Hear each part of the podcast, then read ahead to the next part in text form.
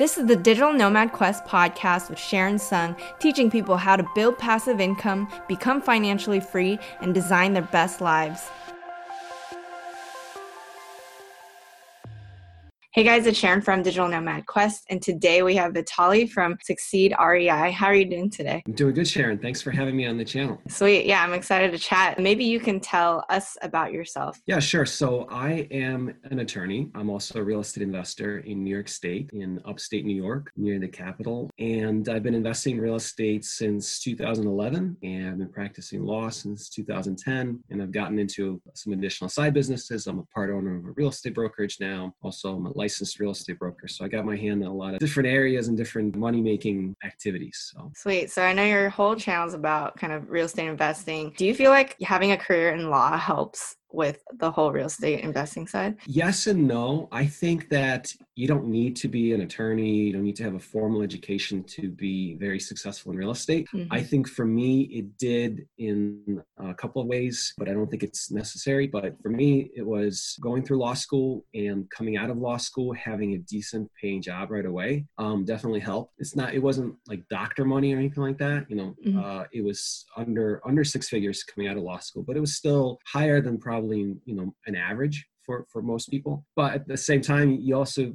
end up acquiring a lot of student loans. So, you know, that's a drag on what you're doing too. If you want to invest in real estate and get mortgages and, and those sorts of things, it might be a, a negative, a downside. So aside from a good job and good base to start from, you also, you know, start building some connections and, you know, you might know other attorneys in the area who you can turn to for help or assistance with different legal things. The other thing is sort of your legal training. There was no, I mean, they teach you property courses in law school, but sort of theory nothing is really practical. I didn't learn anything about landlord tenant law while I was in law school, so that wasn't, you know, that didn't do anything for me there. Law school does teach you is it teaches you how to analyze things really well and, and how to think like a like a lawyer and how to think critically and analytically. So I think in that respect, I think it helps. I also think it's, like I said, it's not necessary. I think if you have that kind of mindset already, uh, and people who did really well in law school probably already came into law school with that skill set to begin with, it doesn't necessarily mean, you know, that you're going to do better or worse if you didn't go to law school. I mean, I like that you have both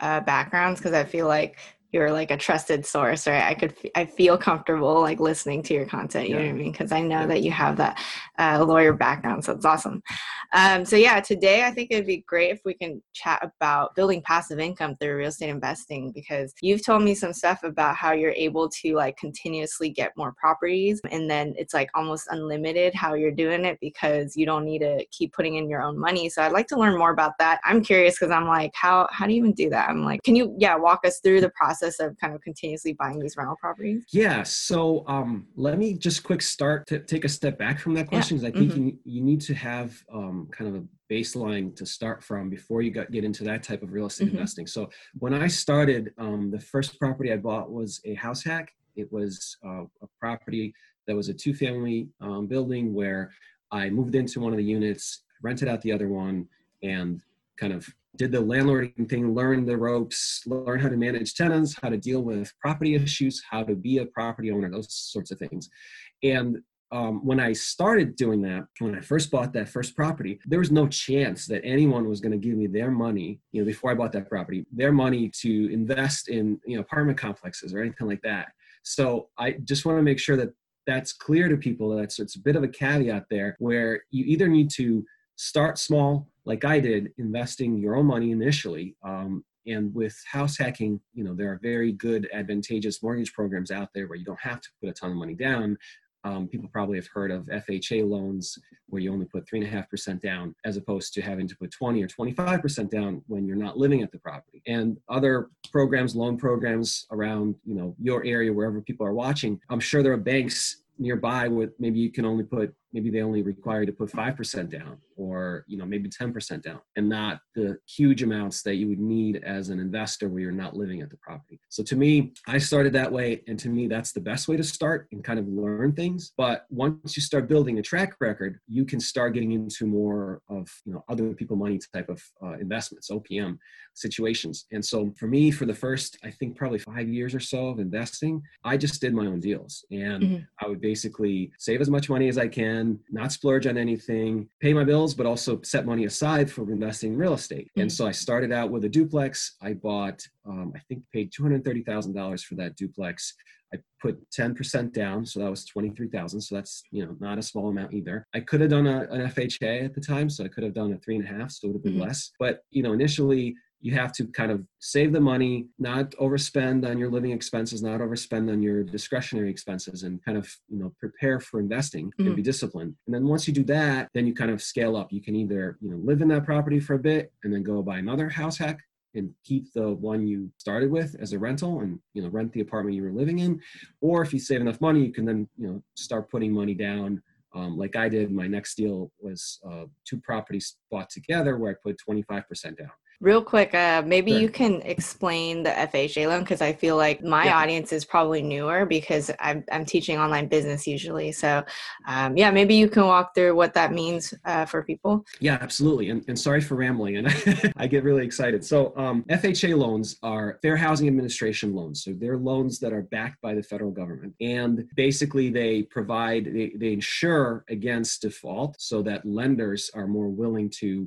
lend at uh, more risky terms. A typical loan, which is they call it a conventional non-FHA insured loan, requires you know 20% down, regardless whether it's um, a single family or a multifamily. If someone's looking to get a property buy a house, they, they want to live in it, and they want to get a loan, typically the requirement is 20%. So, and that's because the uh, the lender wants to make sure that the person has enough skin in the game that they're not just going to take out a loan and default on it and then leave the landlord kind of holding the bag. So, uh, it's it's a it's a risk tolerance issue for lenders. But when the federal government steps in with an FHA loan, they say to the lenders, we're going to insure this borrower and this loan against default so that you can give this borrower better terms in order to buy a property. And the purpose for the FHA loans for the government to do that, federal government to do that, is to incentivize homeownership in people, possibly people lower income people or people with poor credit scores and those sorts of things. And so, how real estate investors can take advantage of this is if you want a house hack, all FHA loans require you to live at the property. If you are willing to house hack, you can buy a property, whether you know you could go from one unit to four units, up to four units. You can get that type of a loan where your term, or rather, term the down payment requirement is much lower than would be standard for most banks because of this feature where the government's insuring it. That's one of the features. The other feature is that you can have a loan with a much worse credit score than you would normally be able to do, again, because the government is insuring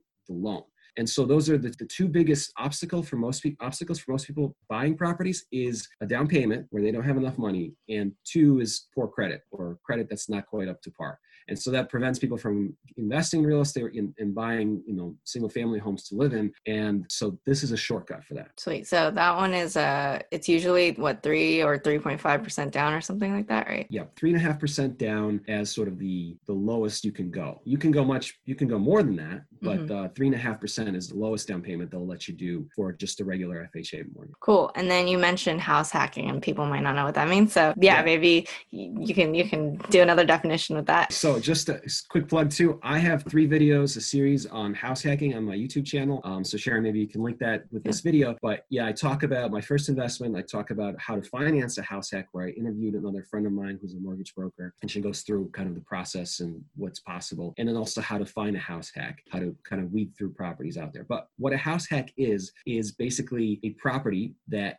has the potential of being a rental in some shape or form. It could be a uh, single family home with rooms where rooms that could be rented out to people. Um, maybe it's on Airbnb or roommates or whatnot. Or it's a multifamily property where it's more than one unit, like a duplex, a triplex, a fourplex, etc. Where if you lived in, in one of the units, you could still get income from the other units. So mm-hmm. a house hack is basically a hybrid between a rental property and a primary residence for people. Cool. So you can live at the at the property and kind of you know have that as your primary residence and make money from other parts of the property. Awesome. So now let's keep continuing with your journey. So sorry, you yes. started sorry about that. Uh, so you know we're scaling up now. So um, how how did you start uh, collecting more properties and things like that? Yeah. So after my first few deals i started kind of you know networking with people. I partnered up with a guy that i used to i was playing basketball with um, you know just buddy of mine who we were talking about real estate one day and i didn't know he was investing uh, he didn't know that I was investing, and come to find out, he just bought um, a six-unit building um, in in you know a nearby town, and I said, oh, that's interesting, and then kind of get got together. So well, let's partner, let's buy something together. I said, okay, and how are we going to do that? And so then we started looking for um, you know people who might be interested in investing their money, being private lenders essentially, so being banks on our deals and making a much higher percent interest return than they would from a CD or bank or you know even the stock market um, in some cases where it's guaranteed interest every month. And so that's kind of where it got started. I think uh, the first time uh, i did a purchase I bought a property that way was in 2017 and there was it was a pretty steep learning curve. It was a lot of trial and error. It was a lot of asking. You know i basically went to everyone in my network whoever i knew that might have money. I didn't even know whether they had money or an interest investing, but I basically just talked to everyone I could about you know investing in real estate and about what I've done so far. The big thing about it was the track record and being able to show that hey, I've done these deals, I've been very successful with them on my own using my own money. You know, I can be even more successful if you are basically backing me for these deals. And so I did a couple of, I did a deal with him, this business partner that I mentioned. Uh, we bought two properties together. And then after that, you know, I actually, another one of my friends who I, who's been in real estate for a long time, even longer than me, approached me and kind of, he saw that I partnered with this other guy and he said, well, let's do some business together. And sort of him and I have been investing in properties since then. And we've been scaling quite a bit. I can go into the more specifics if you want, or but I don't want to keep rambling. No, I mean I'm curious. So you essentially use kind of other people's money to finance your projects, right? right. How did you get that trust? You're saying that they started seeing you have this portfolio or something, and they're like, "Oh, I want in." Like, how does that work? Yeah. So I would say if so people are interested in doing that you got to start out with people you're already friends with and maybe family members mm-hmm. and um, you you would basically approach them and maybe you're talking about a specific deal or you're looking at a property and you're you're saying you know this is a this is a good potential property to buy and you're explaining what you've done in the past and then you, you basically ask them do you know anyone who might be interested in investing uh, as a lender and making a 10% interest only return for three years that's kind of been how we've invested um, how we've gotten lenders which is basically to say to them do you know anybody who might be interested and that kind of gets their wheels going in their head like hmm well i have some money in an ira um, that's just sitting there, or maybe in a bank account, and I wasn't sure what I wanted to do with it. Or maybe they have uh, some other just brokerage account where they've been in the stock market for a while, and the market's at all-time highs, and they want to get out and maybe invest in something else while you know they're anticipating a downturn. And they can make 10% return with us, that sounds like a pretty nice opportunity for them. So that's kind of how we started. But a lot of it was, you know, friends and family to start with. And once we've built that track record, you know, I think we've gotten a few hundred thousand dollars in the beginning from people like that. Those people started telling other people about, hey, I'm I'm making, you know, twenty thousand dollars a year doing absolutely nothing, you know, just collecting interest. And it's coming in every month. It's secured by the real estate that these guys are investing in. And I know trust and like them. One one partner is an attorney, the other part is an investor investigator for the for the state government you know these are trustworthy people that you know you can make good money just passively investing with. And that's kind of how we were able to do that. Cool. So it's kind of like a syndication or clarify i guess what that means too. Um, so essentially are you pooling together money from people and then investing in your own deals and then like basically cash flowing from those and giving a percentage of that to the other owners and stuff like that? So i'll explain what a syndication is and kind of how that looks as compared to what we're doing. In a syndication deal the people who are investing actually get a part ownership interest in the property typically. Mm-hmm. and so you have the sort of the main folks who are the managers or the deal runners of the syndication deal. And then you can, might have you know tens or hundreds of people who are investing in a piece of the property, mm. piece of the uh, of the company really that's that's managing the property, and then they get an interest return, and then they also get an ownership uh, a portion of it as well, so that when the property's sold, they get they get some of that uh, money back, or so you know they get their money back plus whatever profits they make. With us, what we're doing right now is we're working maybe with only one or two people, maybe three people on a particular purchase, and they're acting strictly as lenders for us. So they are making their profit on the deal is guaranteed at a particular rate. We have a mortgage uh, contract with them. We have we have a loan agreement, we have a promissory note, and some other agreements that are all signed and tied to the property. And then those agreements are for a set period of years. Typically, we do two years or three years, and we essentially buy a property with their money and we use their money to do any renovations that the property might like need. all cash? Yes right. Okay. So so they give us they give our llc the the investment investment funds that are needed to buy the property. We buy the property they get it they get a security interest in the property. We then you know usually we, we structure so that there's extra money over and above the purchase price so that we mm-hmm. can do renovations if those are necessary on the deal. So we're using their money for the purchase price and for the renovations. And then once we complete the renovations they're the entire time they're making monthly pay, they're making monthly interest on their money. Mm-hmm. and then uh, we would go and refinance that property with a commercial lender. Presumably we have increased the value of the property and we can refinance it at 80% loan to value for what that property is now worth after we've remodeled it. And those people would, would be entitled to their money back. So basically we pay, pay off the principal of the loan as well as the interest that they've made on it. Now what we usually do is we say to people we're about to pay you back. You want to keep reusing that money for another deal.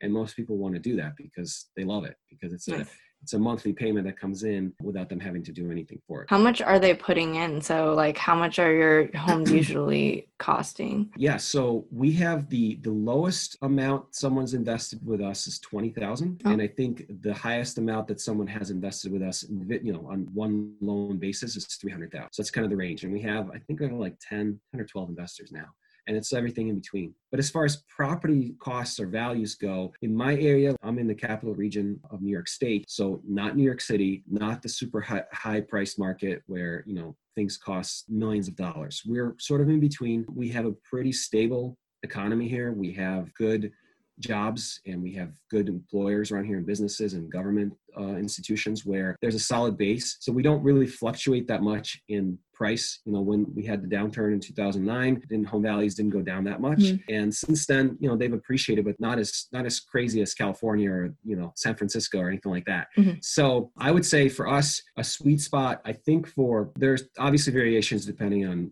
you know how good of an area it is. Better school districts you make things cost more uh, slightly worse school districts, they'll be cheaper. Our sweet spot is somewhere around, I think, 40,000 to 50,000, maybe 30 to 50,000 per apartment in a building. So if we have, for example, a triplex, we don't want to pay more than 150,000 for a triplex. We have a four unit, we don't want to pay more than 200,000 for it. It varies. You know, it all depends on the circumstances of the deal. Some of my, one of my best deals has been so far has been uh, a 10 unit building that we bought for uh, $375,000.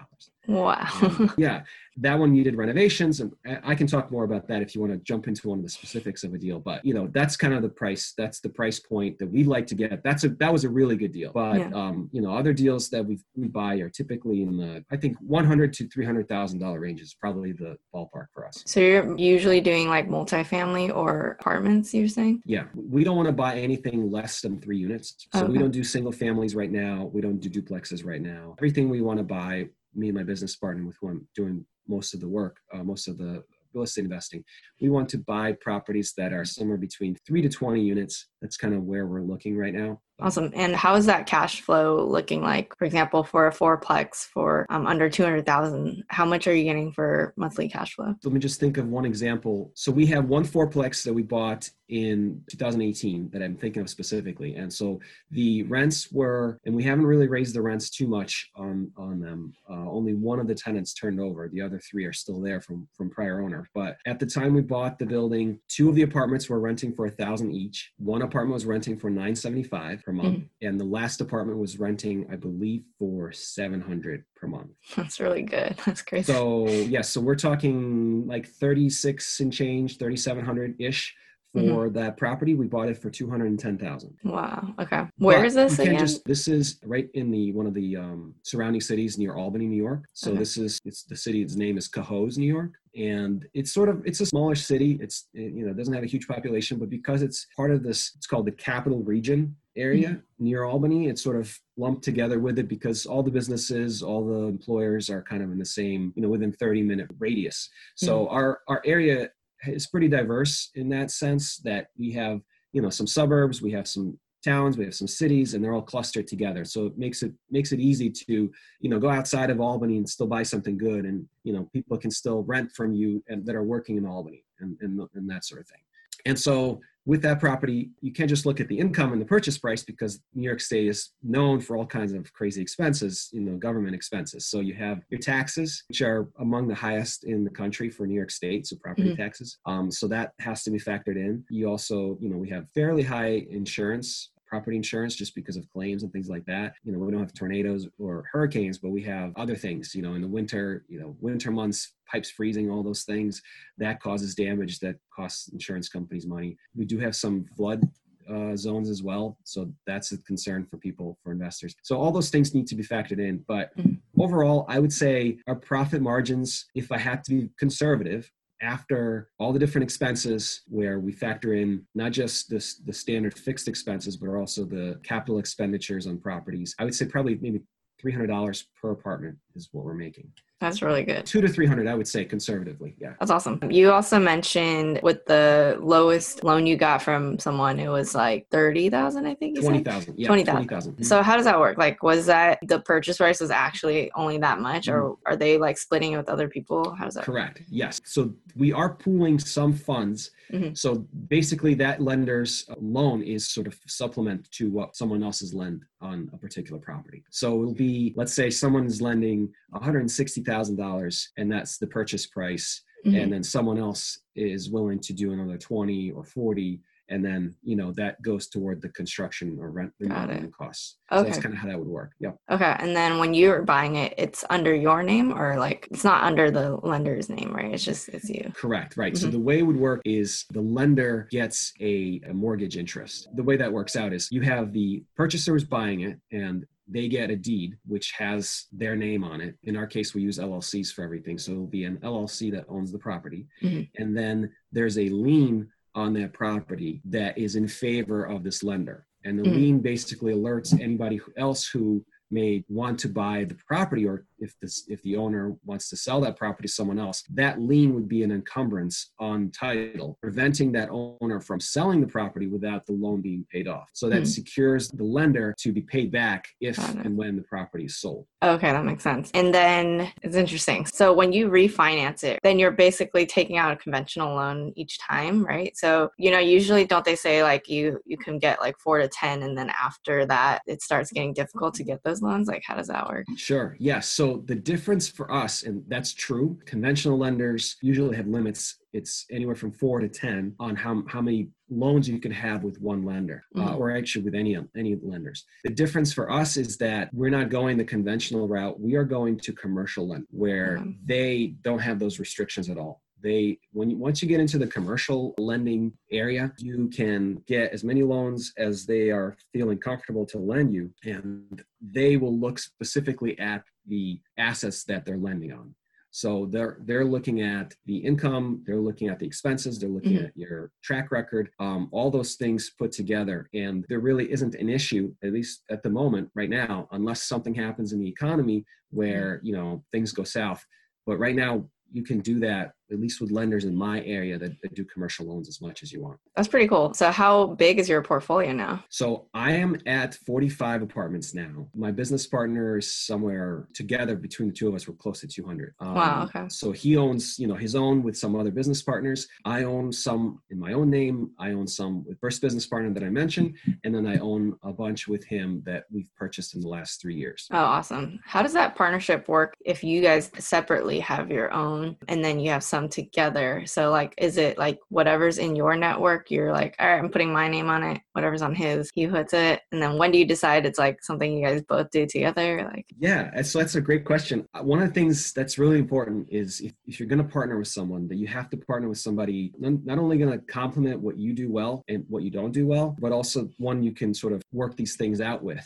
and how this is going to work. And it's always it's kind of an ongoing relationship and it's always kind of evolving and morphing and all of those things. But the way we have it set up is that he has properties that he's purchased before me with another business partner. He's still buying properties with another business partner, and he's also buying properties with me. And you know, sometimes it depends on you know, do we have, do me and me and him with our lenders, do we have financing available or funds available to buy something that came on the market or something that we're looking at? Or if we don't, maybe his other business partner um, has lenders that are willing to buy that property with him. So for me, my main goal i mean i don't look at it as oh no you can't buy with someone else. Like i'm just looking at it from from my perspective as am i advancing where i need to go through my partnership with him? And the answer is yes. You know i'm looking at this building let's buy it. Or i don't really i'm not really interested in this one. Okay he says i'll buy it with, with the other guy. And that's uh, kind of how we've done it. But in terms of who owns what, it just depends on who came to the table with the deal and kind of, you know, when, at what time it was purchased. That makes sense. Uh, let's get into kind of finding those deals. How do you normally get those deals?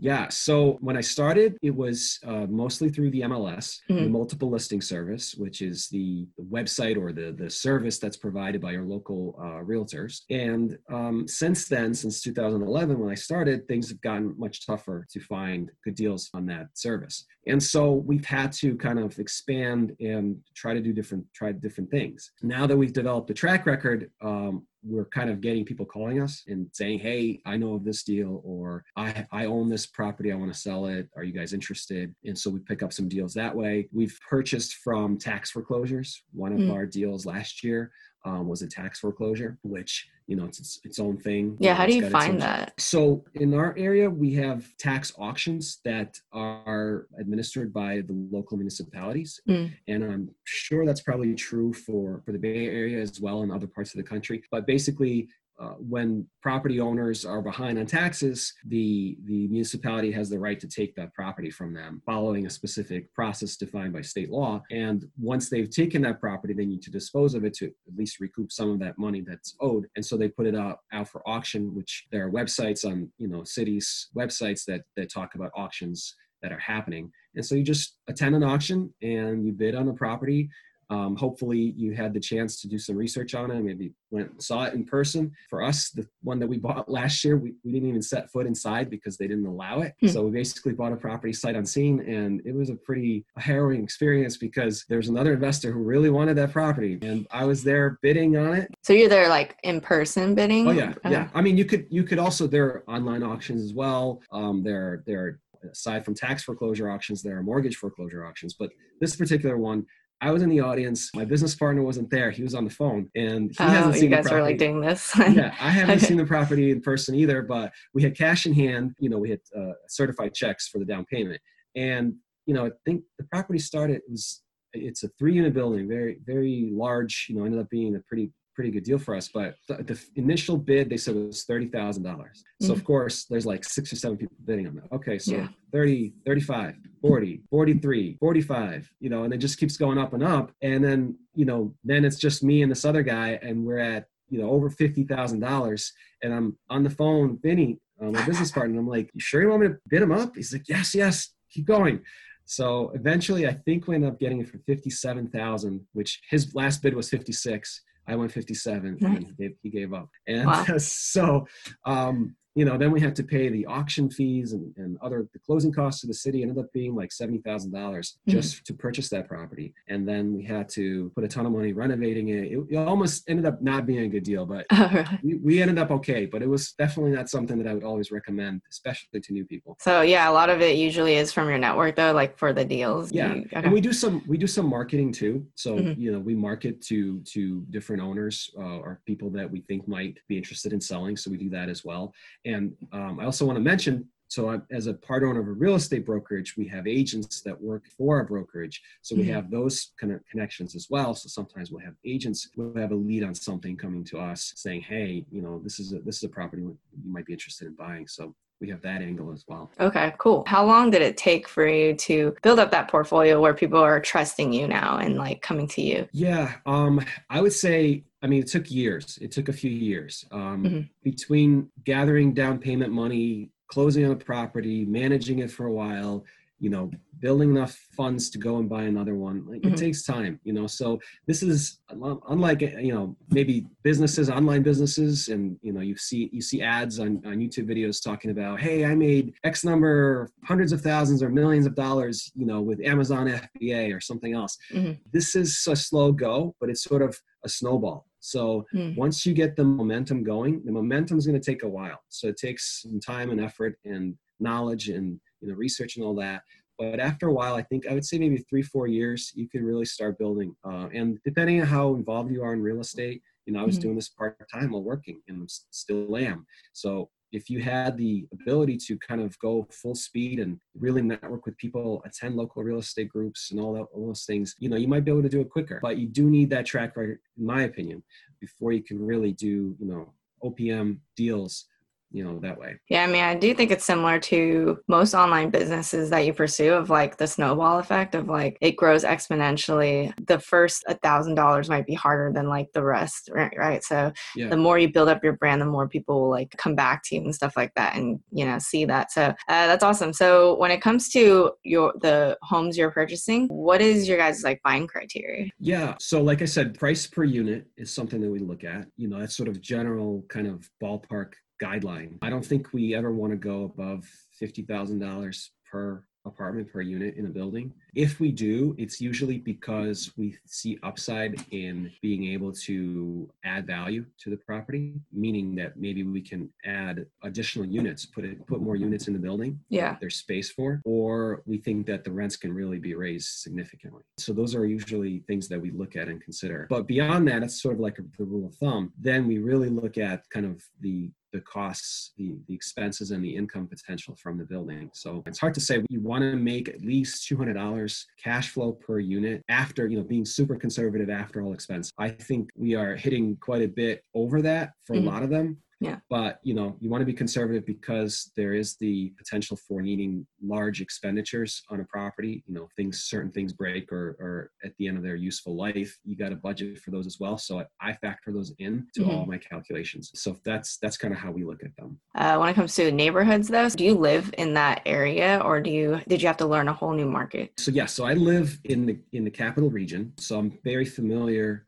with a lot of different areas. So I would say probably 30 mile radius, maybe 20 mile radius around the capital. I'm mm-hmm. very familiar with. I don't typically buy in the area that I live in because I live in a slightly more expensive area where, first of all, there aren't that many single or there aren't not that many multifamily properties for sale. And mm-hmm. when there are, they're very expensive and the return on investment is much lower in those areas. So what we try to do is we try to find middle of the uh, road um, locations mm-hmm. where it's not a really bad area in terms of property values, crime, and everything else. And it's not the best area either. You mm. want to be in the sweet spot where it's appealing to most people it's not that expensive. Taxes aren't that high, but we can still get decent rents. You know, we're not going to get the top dollar rents, and we're, but we're also not going to pay the top dollar prices either. So that's kind of how we how we try to do it. So you know how I like can't do the properties like in the Bay Area. I probably have to mm-hmm. do out of state. Do you think this is possible for out of state, you know, investors? And like for example, if I wanted to build something up where like I can get funding from people that I know in my uh, circle, can I build this up with uh, units like out of state? And what what steps would I have to take to do that? Absolutely. Yeah. Mm-hmm. I don't think I don't think it's limited to um, your ability to get lenders and get other people to invest with you is not limited by you not being able to invest in your, you know, kind of neck of the woods. I think it all comes down to how credible you are in what you've done so far and mm-hmm. being able to show people and get them to believe and trust that you are capable you know buying good deals making a return on your investment and paying them back and paying mm-hmm. them an interest rate that you're promising them. So that's mm-hmm. you know as long as you can accomplish that, there's no issue with where you're investing. So mm-hmm. I know that you're you you have a property in California now and you're under contract to buy two other properties in Texas. Mm-hmm. That's awesome. And once you buy those and you you know run them for a little bit and I know that you and your boyfriend are doing stuff together in the Bay Area, and he's he's investing in real estate. I think that using him and leveraging his connections and kind of doing that together, I think you're you're almost there, if if not already, in terms of having enough credibility to to get people to invest with you. Oh, that's awesome. That's good to hear. Yeah. So, do you recommend focusing on one like neighbor, like one area, one city before kind of expanding? It sounds like you mainly do one area, right? Yeah, I do one area because we have such an abundance here and the deals are still available. For me, I just don't have a need to go outside of mm. where I am. And I like that I can go and I can visit the properties easily, and my business mm-hmm. partner can. And you know, we have roots and connections with all of our contractors. If there are evictions that need to happen, we know the courts, we know mm-hmm. the judges. All those things are useful to have because you know, if once you go out outside of the area, you have to find those people all over again, and you have to build those connections, build that support network. So mm-hmm. for us, it just makes sense to continue with recent changes to uh, landlord and tenant laws in New hmm. York, mm. I'm starting to think about, you know, does it make sense to continue building this portfolio here because of such an unfriendly landlord uh, environment right now in New York? So that's definitely causing me to to do some thinking in regard to possibly going out of state. But uh-huh. I'm not at that point yet. Our laws aren't that bad yet, but uh-huh. it's definitely something I'm watching closely. Yeah, is there any risk you find to focusing on one area or like is your area really good that you feel like it's going to appreciate for a while and things are going to look up? Yeah, I think there's always risk when you're just in one area, but you have to consider what that area is made up of. For us, so if if an economy went down, right, mm-hmm. for a mm-hmm. period of time, a downturn in economy can result in closures of businesses and a loss of jobs and inability for, you know, your renters to pay your rent and mm-hmm. for you know owners to pay their mortgages and property values could go down as a result and all those things. But you have to look at you know maybe if you're in a small town in ohio somewhere right and you have one uh, employer who is you know maybe a huge employer for the for the town but it's just one employer and they have a factory there or whatnot. And then something happens in the economy or the local state laws and it's no longer profitable for that employer to be there and they just pick up and move their factory to canada or something. You had all your rental properties depending on those workers being your tenants now you're in big trouble. In that sense if that's the situation that you're looking at that that's what the town looks like or the area looks like then yes i would say it's very risky to just be there and have all of your eggs in one basket. Mm-hmm. but for our area i do feel like we're pretty stable. You know we have government education employers and we have business employers and they're, they're not really all going to go somewhere. Uh, when it comes to renting out those properties, do you have a property management team in place? Do you have multiple since you have like a lot of units now? How does that work? Yeah, so that has been a challenge and it's definitely a growing pain as you get more units. I know that you use a property management company for your current rental and you're planning to do that for your the ones you're buying in Texas, mm-hmm. which is smart, especially if you don't want to make that your kind of your main thing. Mm-hmm. Um, for us, the way we've been able to do it so far i'm mm-hmm. not saying that we won't change this in the future but the way we've done it so far is we've basically built up our own property management team essentially uh-huh. where we're sitting at the top of the team but we have people that have agents that go out and rent our apartments have um, guys that can go in and do an apartment turnover clean it paint it fix things up refurbish things and get that done and then we have for evictions I don't even do my evictions most of the time, even though I'm an attorney, because I'm too busy with my day job and I have mm-hmm. other responsibilities at you know my law firm that I wouldn't even do that work. We outsource that as well. Oh. So we oh. have multiple key players in sort of our network that can handle all those different tasks. But right now we are the overseers and the managers at the top. So, you know, when tenants issues come in or they ask us questions or there's you know some some kind of a complaint, we do have to figure out who we're sending that off uh, to. Okay, so you are right now. Oh, okay. So they're like communicating with you guys, but then you just like send the work to other people. Exactly. Cool. And then have you faced any problem tenants? Like have there been challenges with that? Oh, for sure. We've had I've seen it all honestly, you know, now that I've been doing this for uh, nine years almost, I've seen everything. Everything from problem tenants where they weren't paying to their domestic issues with tenants where, you know, uh, there was police involvement in some cases. I don't want to say too much to discourage people from from landlording, but yeah. what I will say is that you just need to look at it as a business, take emotions out of it, which I know is very hard to do, and I haven't always been able to do that myself effectively. But mm-hmm. you got to take your emotions out of it, and you got to look at it as a business. You have to be fair to people, but you also have to be firm. So mm-hmm. a lot of times people have told us about, you know, really bad things that have happened in their lives or things that happened to their family and all those things. Whether or not they're true, I don't know. I sympathize with them. At the same time, you know, I level with them and I tell them, um, you know, I, I understand that you're going through something, but mm-hmm. you know, we have to pay our bills and we just have to take the steps that are necessary meaning that you know we start as far as evictions for example it's a long process in, in our state as it is in your state which is i think even longer in your state than ours but certain steps need to be taken you can't just rely on a tenant saying i'll pay you next month you know i'll mm. pay you for both months that i'm behind next month mm-hmm. okay you can I, you know i tell them we'll start the eviction process and if you can pay by x date you're telling me you're going to pay we'll stop it we'll stop the eviction mm. but in the meantime we're going to continue so just so they understand, you know, kind of matter of factly that this is this is what's happening. most of the time works out. Would you be able to talk about like your best deal and walk mm. us through the numbers yeah. and like the process? I'd love to. Yeah. So this is a deal that I just mentioned a little while ago. This is a 10 unit apartment building um, that we bought. The 10 unit apartment building is in a pretty good area. Again, it's not the, best area in our neck of the woods, but it's it's decent. Um, it's it can attract pretty decent tenants with fairly high paying you know rental amounts. The way we came across the deal, well, let me first back up. So we bought the deal for three hundred seventy five thousand dollars. That mm-hmm. was a ten unit building. He needed about eighty to hundred thousand dollars of upgrades and updates mm-hmm. in order to you know bring to its full potential and we're almost done with all of that now. We bought it in the summer of 2019 so it's been a little over half a year now that we've owned that property. But it came to us through word of mouth. This was a an owner who had owned this building for i believe 27 years. The only building that he owned he was kind of a blue collar uh, guy. He's he was a construction guy. He owned his own construction company. So over the years he's done the management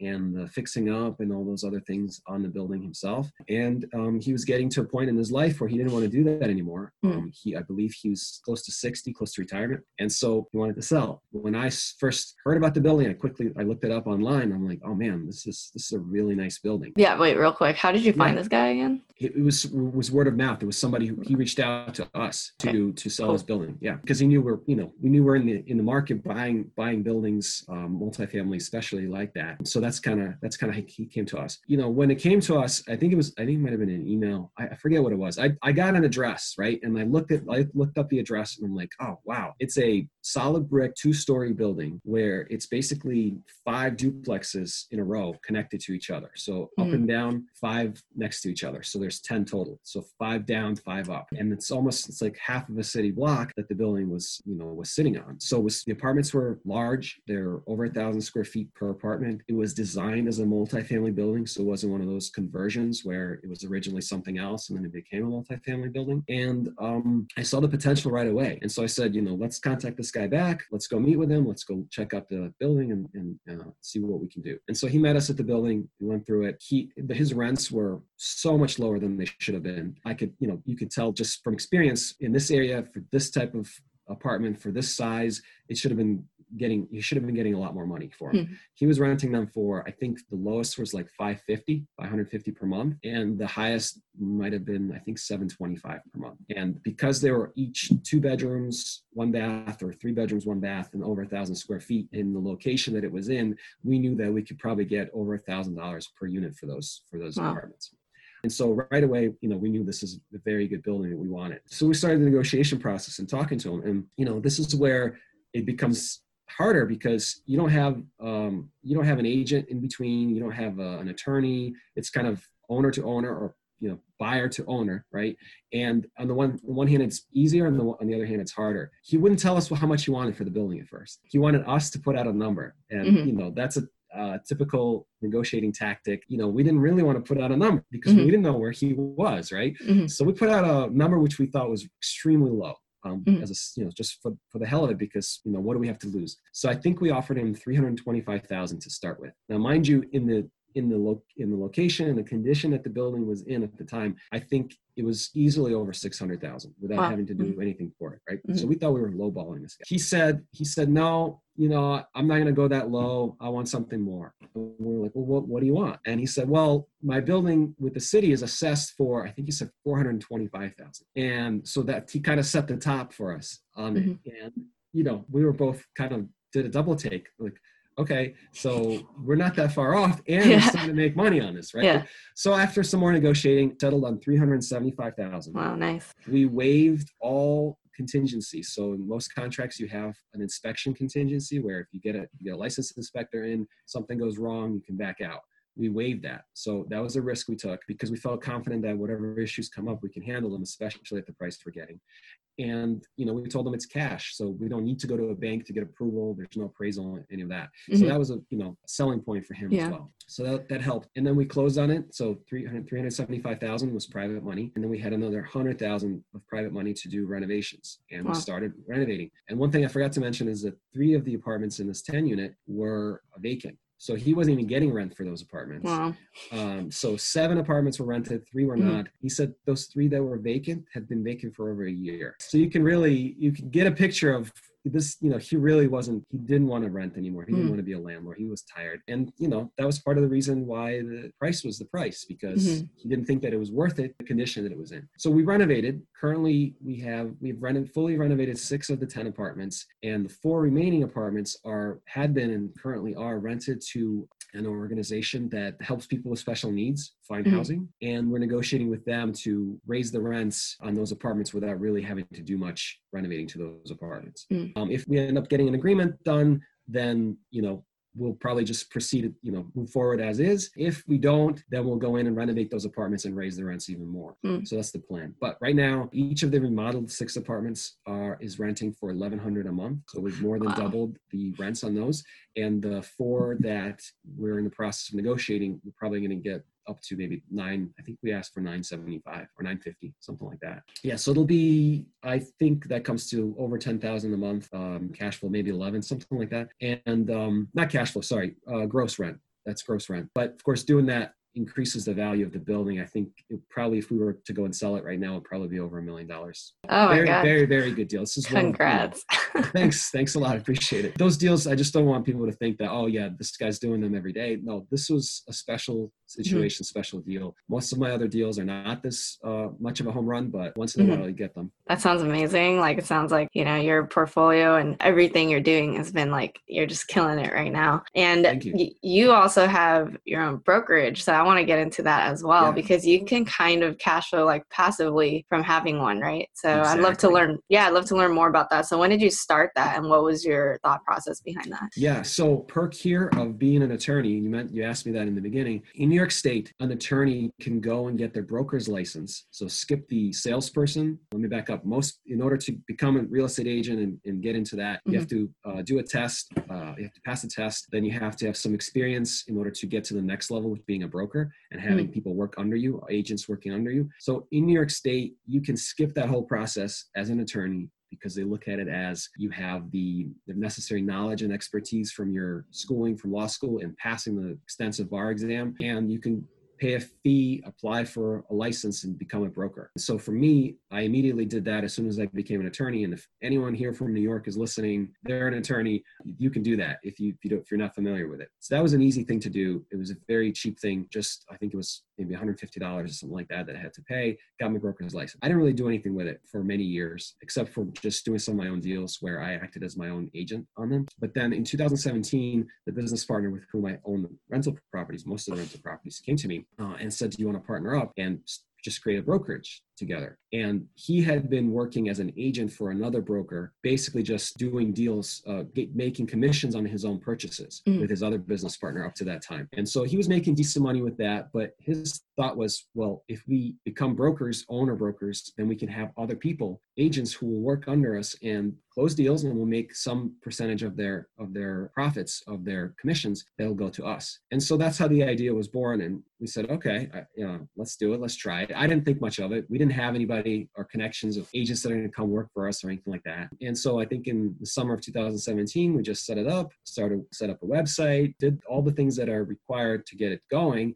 And then we slowly slowly started adding people who were interested. Mostly they were investors who were interested in dabbling in being agents and making some commissions on the side. Mhm. and that's kind of how it started. Um, and so as of today we have about 10 people. Um, Mhm. most of them are part-time like i said investors but we have we just picked up three full-time agents who are that's their bread and butter. That's what they do for a living. That of course creates a substantial stream of income for, for us because they're doing this all the time Yeah, how does that work with commissions? So do you have them pay you um, monthly or is it by deal? It's like split half half and half or Yeah, so the way we do it, and there are different models um, of how, how you know different brokerages do it, but the way we do it is just simple per deal. We have a we have a split that Mhm. they get a certain um, percentage, and we get a certain percentage of whatever the commission is due to the brokerage. Mhm. And so the more deals they do, the more money they make, and the more the more money we make. And so you know it's very it's it's mutually beneficial that way. And obviously, the better producers, the people who have more experience, they're doing more deals per year, they get Mhm. a higher split as a result of that. How did you attract those like full-time agents? Did you propose that oh like you, there are no fees, you just you know it's just a commission base so it's nice like is that one of the selling points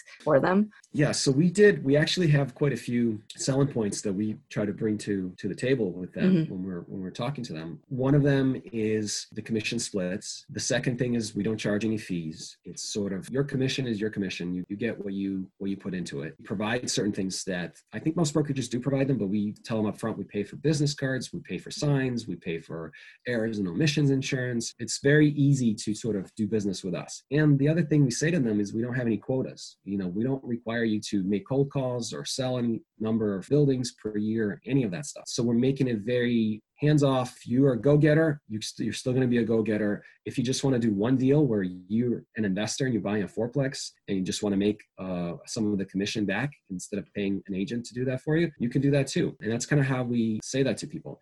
And the last thing that we offer that I think nobody else or very few other broker brokers offer is our experience with investment, real estate investing. So that's how we were able to attract agents who are maybe full time or part time, but they also have that investor mindset and they're looking for that. And so mm-hmm. we have that opportunity. Okay, that's awesome. Do you guys train those agents or like they already knew what to do and they just started going at it? Yeah, so we do do some training for the for the agents, especially for the new ones. The more experienced ones, it's more kind of like issue basis, uh, question basis. You know, if mm-hmm. there there are issues that come up with a deal or questions, they reach out to us. A lot of the time, it's pretty hands off for us.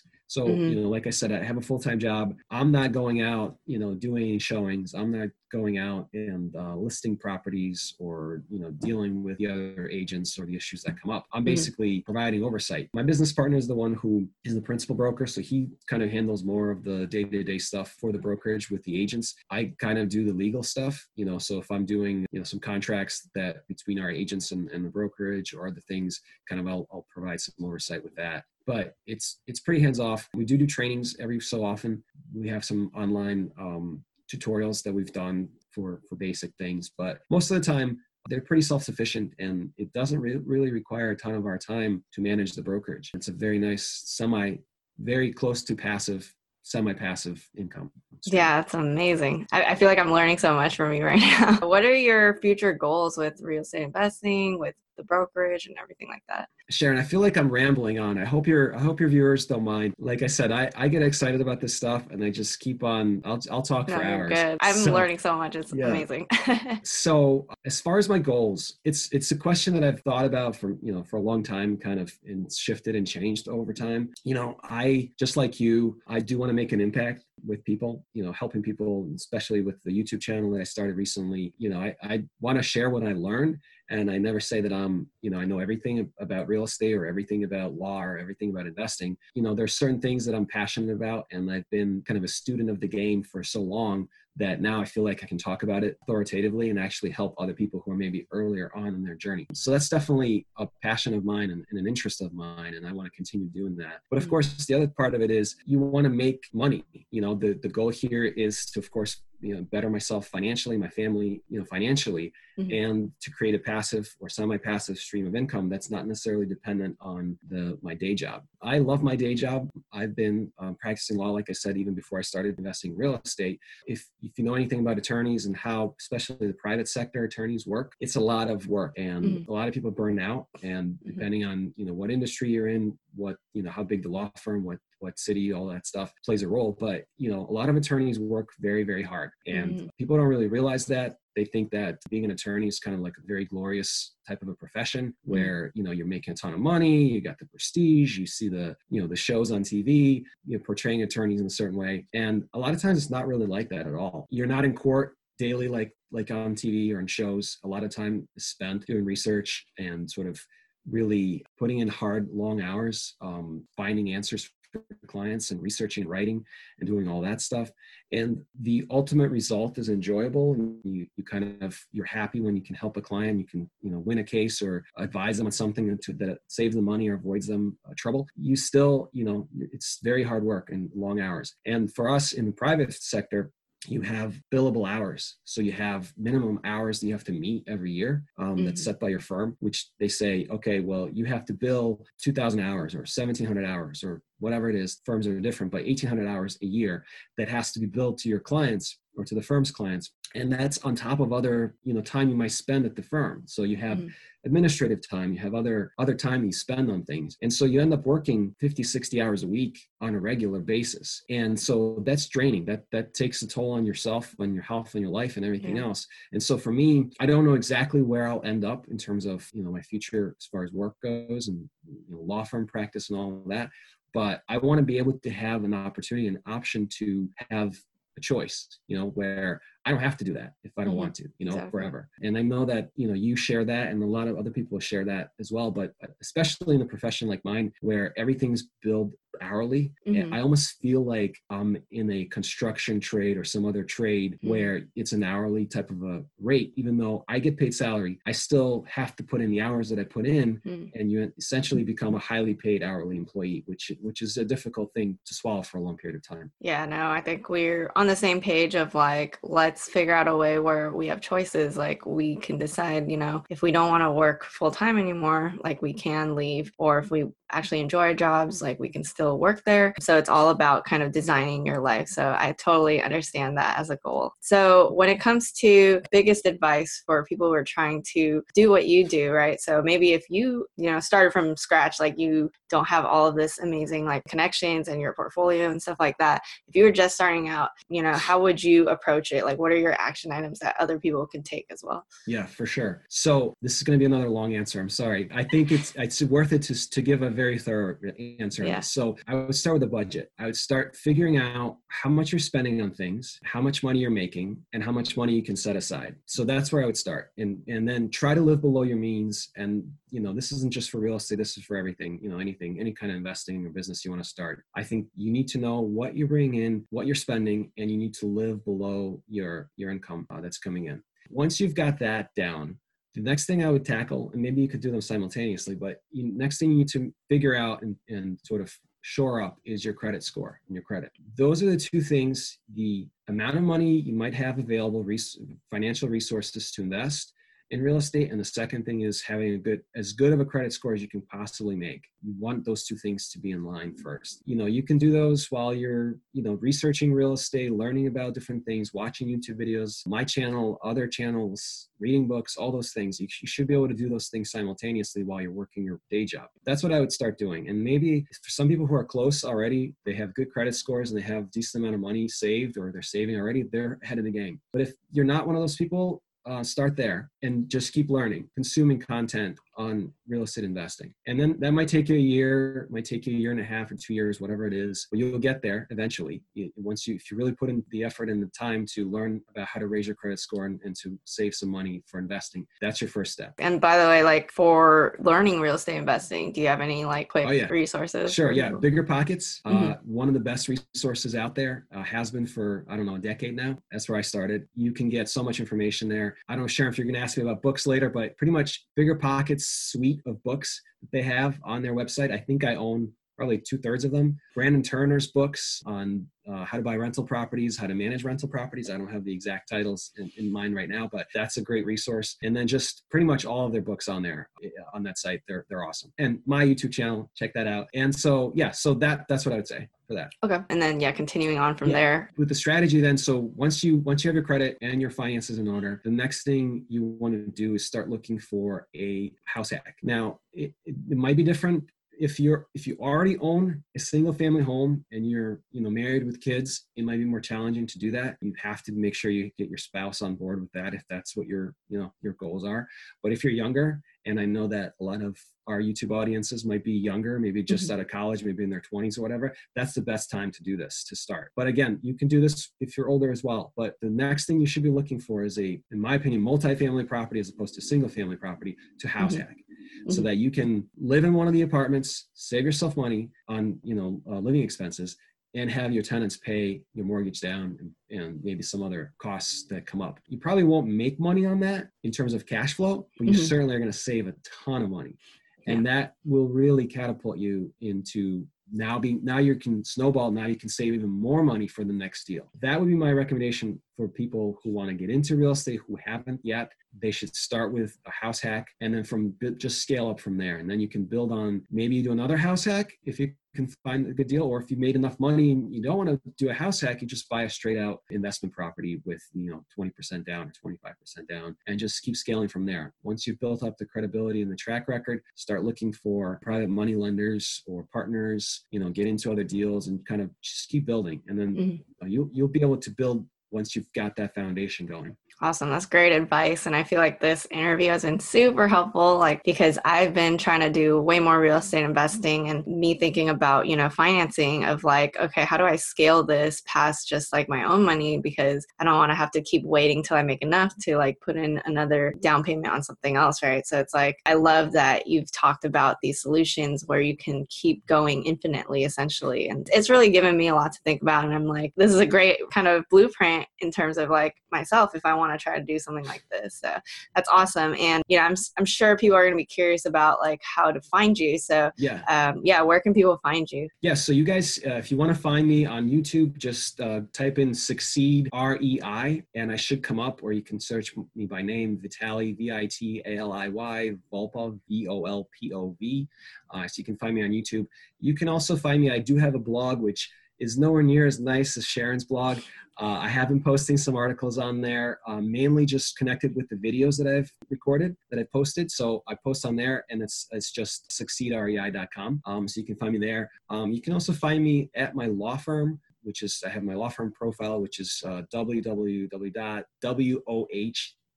So it's it's the initials of the three partners in the name of my law firm, which is Whiteman, Osterman, and Hanna. So WOH.com. You can find me there. Just search for me by name. Yeah, and I, I also have a Facebook page. It's also Succeed REI. Just keeping the branding uh, the same there. But I don't do a ton on Facebook. I, again, I just post some videos that I that I uh, put out on YouTube, but that's pretty much places where you can find me right now. Perfect, and I'll put all the links in the description below so people can access them. Yeah, thank you so much, Vitaliy, for speaking with me. I feel like our listeners are going to learn a lot from this. Thanks a lot, Sharon. I really appreciate it. So I hope you guys enjoyed this episode. Please make sure to rate, review, and subscribe. It really helps our podcast grow. And thanks again. I'll see you guys in the next one.